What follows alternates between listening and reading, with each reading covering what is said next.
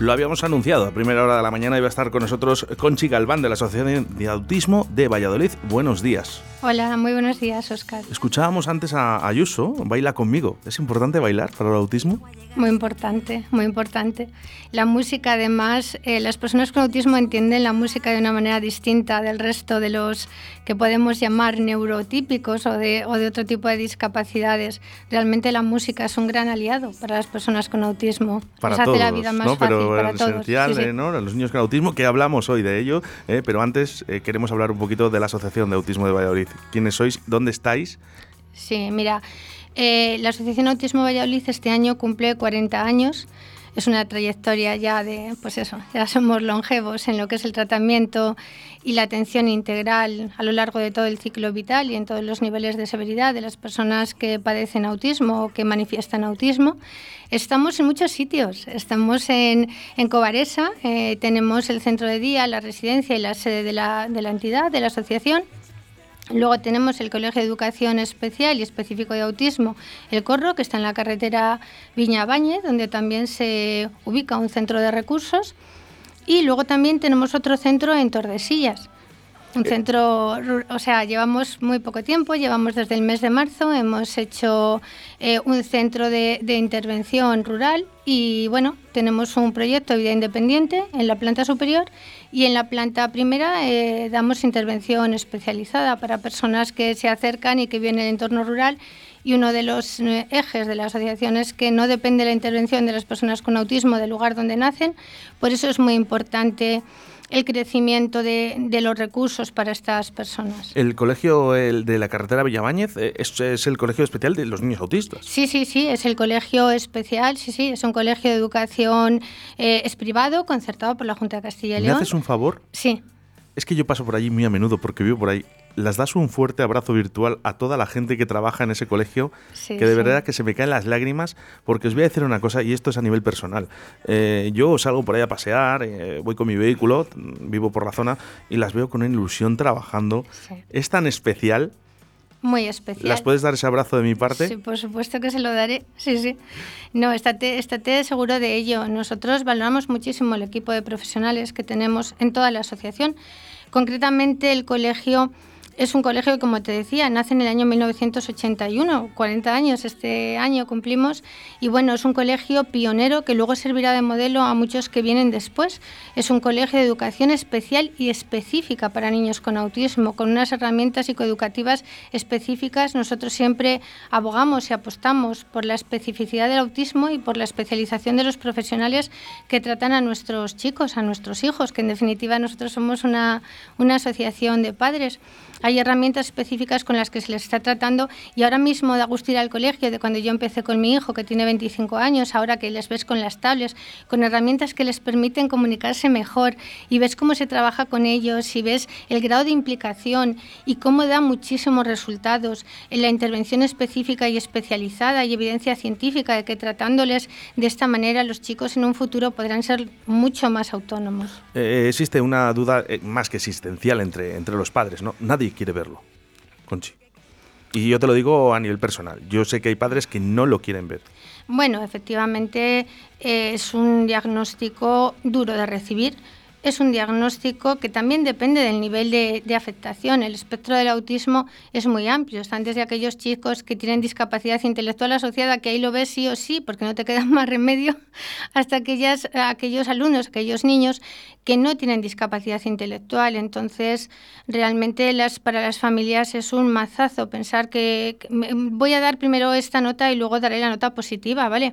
O sea, son personas que es verdad que necesitan muchos apoyos en su vida ordinaria y bueno, para eso estamos las asociaciones, pero sí que es verdad que se puede ser feliz con una persona con autismo y faltaría más. ¿Por o sea, ¿por qué no? transmiten muchísima alegría y luego es cierto que con un tratamiento eh, adecuado, las personas con autismo que no tienen discapacidad intelectual y que además están en un entorno ordinario, que necesitan apoyos, para aquellas cuestiones más nucleares eh, que son del autismo, como puede ser eh, las dificultades en la comunicación, en la interacción social, en la conducta, y ya desde el estos, manual... Estos puntos que acabas de decir Sí. eh, son perfectos ¿no? para que las familias también identifiquen un poco de llevar al médico ¿no? y decir, encuentro esto en, mi hijo. Eh, eh, sí, sí, normalmente estos chicos que no tienen discapacidad intelectual se les diagnostica un poco más tarde, ¿vale?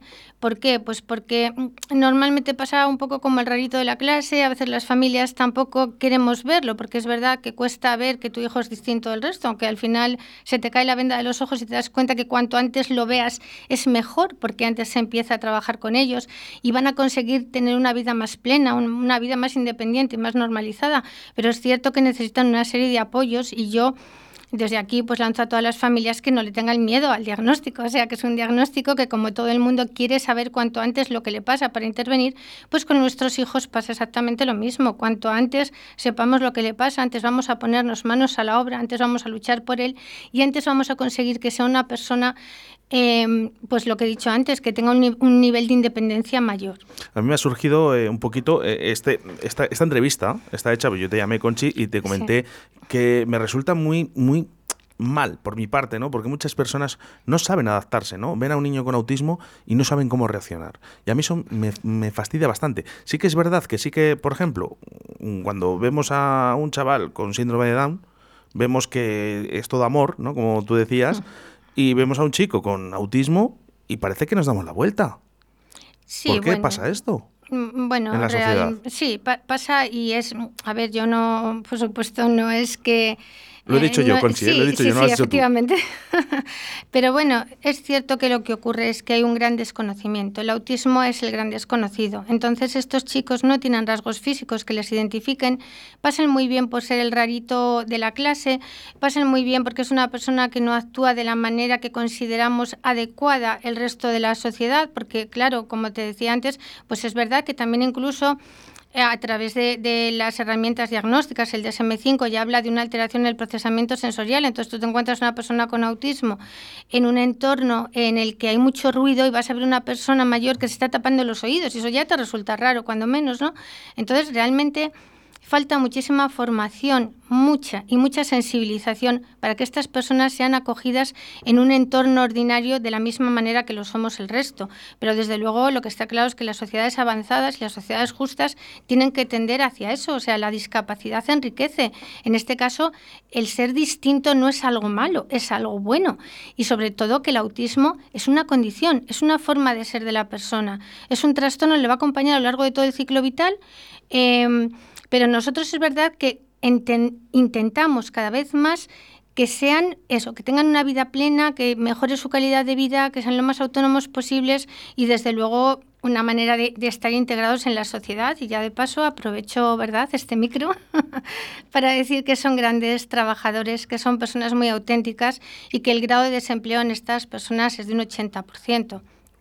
Entonces, bueno, les cuesta muchísimo, hay que hacer ajustes, hay que adaptarse, para que ellos puedan trabajar, de verdad lo digo, que de manera eh, súper super adecuada, pero es que además trabajan mucho y muy bien son muy buenos en todo aquello que hacen.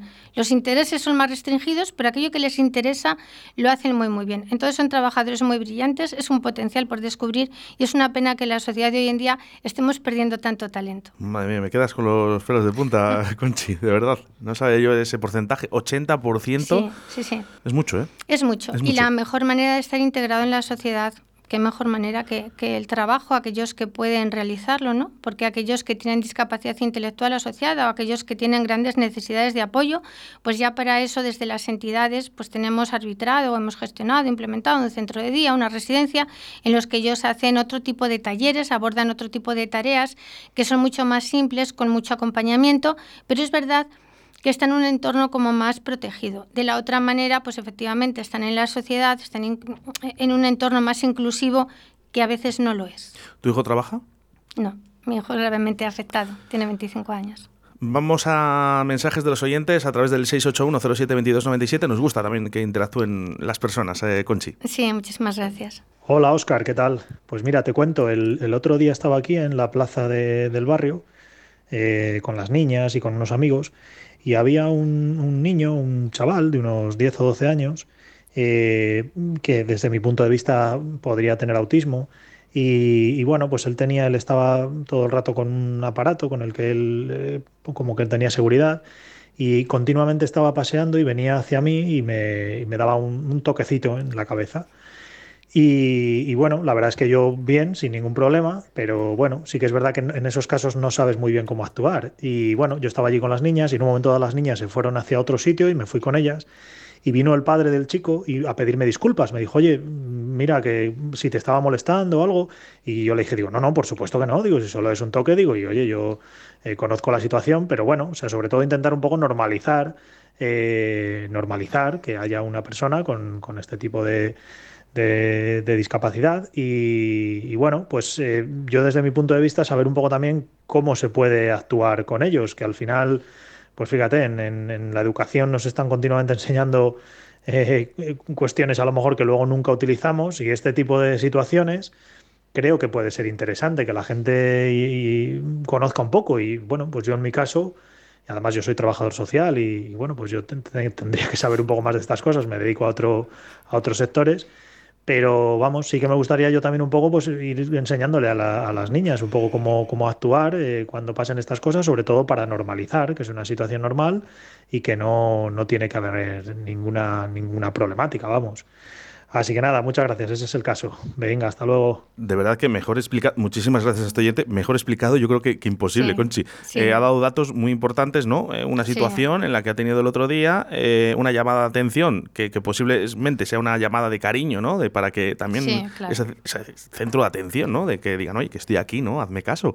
Sí, sí, efectivamente. Por eso, por eso vuelvo a insistir en lo mismo. O sea, es verdad que yo también siempre digo que nuestros hijos son nuestros grandes maestros, ¿verdad? Eh, son quienes nos enseñan cómo tenemos que, seguir, cómo tenemos que actuar con ellos. Y si este niño iba y le tocaba en la cabeza o le tocaba, seguramente no quería nada más de él que eso, que supiera que estaba allí. Si él hubiera a lo mejor requerido otro tipo de planteamiento, pues a lo mejor hubiera mm, eh, actuado de otra manera.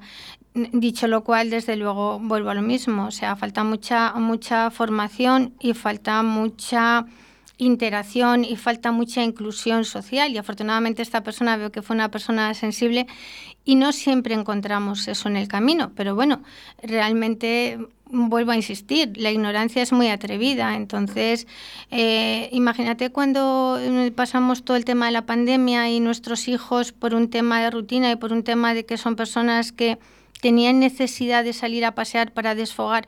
Y eso la sociedad en su conjunto en un principio hasta que tuvo información de por qué era necesario que las personas con autismo salían a la calle a dar sus paseos reglamentarios hubo bastante polémica, pero una vez explicado, pues lógicamente todos aquellos que somos hombres y mujeres de bien entendemos el por qué es necesario a veces mantener las rutinas o a veces que tu hijo tan fácil es que tenga que salir a dar un paseo al día para poder desfogar porque la casa se le viene encima y porque no entiende por qué ha estado yendo al colegio con una estructuración espacio-temporal mucho tiempo y se ve de una manera abrupta cortada. Todo eso eh, para las personas con autismo, que sobre todo eh, son eso, son personas que tienen que tener su día a día muy descrito y muy establecido. El de repente que se rompan las rutinas es tremendo para ellos. Entonces, al final la sociedad, una vez que tuvo... Eh, información de lo que estaba ocurriendo, lo comprendió y lo aceptó. Y ha dicho algo muy importante al final del audio, ¿no? Yo, yo hombre, mm, por desgracia no tengo hijos, ojalá les tuviera, eh, pero eh, cómo actuar sus hijas, ¿no? Ha dicho, creo que sus hijos, sus hijos, cómo actuar, ¿no? Eh, yo ya te digo, no soy padre, pero si tuviera hijos, a mí no me importaría que jugaran con niños autistas. Bueno, faltarían más, son muy geniales y son muy brillantes en el juego también, pero desde luego hace falta Que no lo vean raro los padres, de decir, ah, uy, veo a un niño aquí un poco, que a mí me gusta llamarle especiales, ¿eh? eh no diferentes, especiales. A mí me gusta llamarle especiales y porque lo son además, ¿eh? Sí, por cierto, yo tengo la suerte, además, de tener uno a mi lado ¿eh? muy habitualmente y a mí esos abrazos se me están poniendo los pelos de punta. Me lo estoy imaginando tan guapo. Y esos abrazos que me pega, que es que de verdad que me llenan de amor. Y por cierto, salgo muchas veces muy cabreado de aquí. Y ese abrazo me aguanta durante todo el día para estar con todo el ánimo. Sí, porque son muy auténticos además. Es un abrazo auténtico. O sea, no es un abrazo por algo, no. O sea, ellos cuando te son Es que de verdad, Em, hay que acercarse un poco. Yo siempre digo que la sociedad, en, el caso y en otras discapacidades, pero en el caso, yo, hablo en concreto de la que de la que me toca de dentro, ¿verdad? Me toca la fibra. Yo tengo a mi niño eh, y represento, por supuesto, a todo el colectivo. Pero, pero es verdad que son, no son nunca abrazos interesados, son personas muy auténticas. O sea, cuando tu hijo con autismo te da un beso, sepas que te lo da de verdad y a lo mejor tu niña que no lo tiene te da un beso porque quiere que la compres un vestido, por ejemplo, se me ocurre, ¿no? Pero bueno, realmente, realmente la sociedad en su conjunto, por ser los fuertes, tenemos que hacer el esfuerzo de entrar en el mundo en el que ellos viven para hacérselo más fácil. ¿Por qué después de 40 años, eh, por ejemplo, en la asociación, está costando tanto? Bueno, eh, realmente lo que hay ahora es un crecimiento exponencial del autismo. O sea, ya del Centro de Prevención y Control de Enfermedades de Atlanta hablan de uno de cada 68 nacidos. En Corea del Sur hay estudios de uno de 48 nacidos y aquí en Europa barajamos cifras de uno de cada 100 nacidos. Entonces, hay un crecimiento exponencial tan fuerte del problema de la, bueno, problema, no lo voy a llamar problema, de la condición de nuestros hijos del autismo, que es verdad que estamos un poco desbordados a la hora de dar recursos, a la hora de facilitar espacios, a la hora de, dar más servicios y a la hora de poder ayudar a las familias y sobre todo a ellos. Vamos eh, a interactuar un poquito más con las personas. Eh, nos llega un mensaje a través del 681-072297 y si es posible, por favor, en forma de audio, que así vemos quiénes sois. Hola, buenos días. Eh, yo soy vecina de Arroyo de la Encomienda y hablo como usuaria novata ya que mi hijo de 7 años acaba de empezar. Y lo poco que llevamos, pues yo he percibido mucha empatía y mucha profesionalidad, ya que cuando llegas a este punto, pues tienes muchas dudas, sobre todo con la burocracia, tema de ayudas y becas, porque sin estas ayudas muchos padres no podemos satisfacer las necesidades de estos niños. Y nada, solo agradecer la gran labor que hace la asociación con nuestros hijos y seguir así. Un saludo. esto es verdad, porque eh, ¿cómo van el tema de ayudas? Bueno, pues desde el año 2006 que tenemos, contamos con la ley de dependencia que se configura como el cuarto pilar del estado del bienestar, ¿verdad? Todas las personas que tienen una discapacidad o una dependencia, mejor dicho, una dependencia, tienen derecho a una serie de prestaciones. Es cierto que hay muchas personas con autismo que tienen discapacidad pero no tienen dependencia, ¿vale? Con lo cual las ayudas son menores pero aquellas que tienen autismo y tienen dependencia... perdona pues que te interrumpa en este momento, ¿depende de, ese grado? ¿Existe una ayuda u otra? No, a ver, no, vamos a ver. Eh, hay una serie de ayudas que se dan para las personas que tienen dependencia, ¿vale? Y hay otra serie de ayudas que se dan para las personas que tienen discapacidad. Cuando confluyen que tienes discapacidad y además tienes dependencia, pues aparte de que los padres, imagínate, cuando una persona, mm, tu niño tiene discapacidad, pues tienes una serie de ayudas en la declaración de la renta y demás. Cuando tu niño tiene dependencia, dependiendo del grado de dependencia que tenga, tiene derecho a unas ayudas o a otras. Más que a unas ayudas o a otras, a unas cuantías en cuanto a las ayudas u otras, ¿vale? Un grado, un grado 3, imagínate que es el mayor grado de dependencia, pues en una prestación vinculada, no me acuerdo muy bien de la cantidad, no quiero meter la pata, pero creo que es en torno a los 900 euros, que me perdone si no estoy dando bien la cifra, creo que es así. Y una persona que tiene un grado 2, pues a lo mejor tiene 800, para que nos hagamos una idea, ¿vale? Entonces, ¿qué ocurre? Es verdad que hay una serie de ayudas y es verdad que, que, afortunadamente pues la ley de dependencia ayudó a todas las personas a que por el hecho de ser dependientes tuvieran el derecho subjetivo a ser atendidas en condiciones, ¿vale? Y eso es muy importante. Y de ahí vienen tanto en las prestaciones vinculadas a los servicios de centro de día y residencia, como luego otro tipo de ayudas. Pero por lo que veo, esta, esta señora tiene su niño pequeño, que le agradezco mucho las palabras, quiero decir, pero luego aparte, claro, hay becas. Educación tiene eh, da una serie de becas pues para los niños que van al colegio, becas de ayuda eh, tanto para el transporte como para el comedor, para ayuda terapéutica. O sea, quiero decir que es cierto. Y luego hay una prestación vinculada para menores de 18 años. Todo ello confluye eh, el que el que podamos abordar servicios que, como muy bien dice ella, eh, y ahora lo digo como madre, de otra manera sería muy difícil en familias que, que lógicamente eh, no tenemos un poder adquisitivo muy alto, pues el poder acceder a una serie de ayudas que de otro modo no se podría. Entonces, todas las ayudas que nos vengan de verdad que bienaventuradas. Y si nos está oyendo pues alguien que tenga algo que dar, de verdad que nosotros también estamos abiertos a recibir todo tipo de ayudas, porque lógicamente el gestionar una asociación como Autismo Valladolid, que tiene ya tantísimos usuarios, estamos hablando de más de 200 170 usuarios. Y estamos hablando de más de 120 trabajadores, pues efectivamente toda la ayuda que nos pueda venir es bienvenida, con independencia de que las familias, ya digo, que también tienen las ayudas necesarias, a veces escasas, pero sí que es verdad que en eso también estamos en una ardua pelea para poder, para que sus hijos puedan acceder a todos ya los has dicho, servicios. Ya has dicho, por cierto, dónde, dónde os encontráis. Eh, además nosotros, eh, eh, esta entrevista será subida a ese podcast en 10, 12 plataformas, por todas las plataformas posibles, Sí. estará ahí. Y ahí vamos a poner el teléfono de contacto y dónde os encontráis. Si hay alguien que está escuchando, bueno, pues simplemente con buscarlo ahí o llamando eh, a Radio 4G a, la- a través del, 8, del 681-07-2297. Nosotros eh, hacemos ese puente eh, con vosotros. 681-07-2297 nos preguntan, dice, la asociación va a colegios para informar y expli- explicar a los niños que tienen un compañero con autismo. Sí, sí, es una de las labores. Sí, sí, sí. Además, es una de las labores de las que yo personalmente me siento muy satisfecha. O sea, es muy, es muy fácil que aquellos niños que están en un entorno ordinario y que tienen autismo eh, tengan algún tipo de acoso. A veces es un acoso más por inacción de los compañeros, ¿verdad? Porque es, es el compañero raro, es el compañero que no interacciona igual que el resto, es el de non, es el que no está en el grupo, con el que no se cuenta. Entonces eso, para ellos, esa soledad es muy mm, desoladora, nunca mejor dicho, ¿verdad?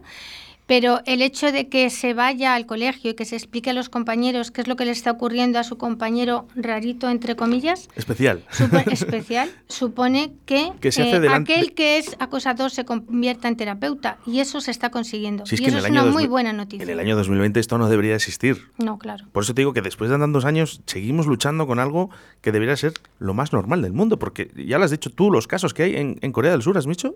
Uno cada 48. Señores, escuchen, uno de ca- 48 casos. ¿Y en España estamos ahora mismo? Uno cada 100 en Europa. En Europa. En Europa. Son muchos. Sí, muchos, muchísimos. Sí, en Estados Unidos, de hecho, fue considerado como una, como una epidemia. Lo que ocurre que luego ya tenemos otra encima, ¿verdad? Entonces se ha empezado a, a- a hacer los fondos o a, o a llevar los fondos donde realmente era necesario para salvar a la humanidad. Pero es verdad que se estaba eh, incluso invirtiendo más en, en saber por qué ocurre esto, por qué las personas eh, nacen sin rasgos físicos y en la evolución que luego tienen.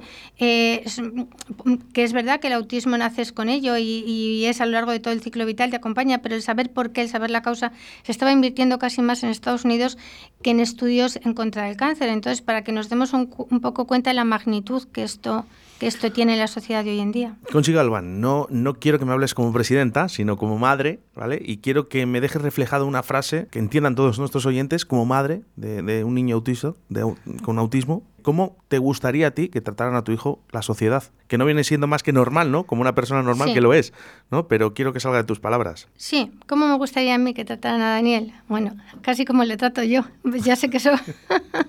Como una madre nadie. Como una madre nadie, efectivamente. Sí que me gustaría que fuera una persona que tuviera todos los recursos necesarios para él estar bien. El día, sobre todo, la gran preocupación que tenemos las familias de niños gravemente afectados y no tan gravemente afectados es el día que nosotros no estemos, ¿verdad? Entonces yo quisiera que el día que yo no esté, mi hijo esté tratado como ahora que estoy. Nada más pido eso. Eh, pelos de punta, Conchi, porque una entrevista más bien, y a mí me ha gustado, ¿eh? muy bonita. Creo que nos hemos Muchísimas quedado cosas en el gracias. tintero. ¿eh? Conchi Galván, presidenta de la Asociación de Autismo de Valladolid. Eh, ya te digo, pondremos ese podcast y pondremos eh, ese número de contacto, dónde estáis, dónde os encontráis y si alguien quiere ayudar. Y sobre todo, de toda la entrevista me quedo con algo que creo que es mucho, muy, muy importante, que es el trabajo para estas personas. Eh, Si ahora mismo estás en tu empresa, si tienes para dar trabajo a alguna de las personas que estamos hablando, llámales, llámales, que, que van a trabajar igual que otra persona. Conchi Galván. Muchísimas gracias, Un millón de gracias. verdad. Gracias a ti.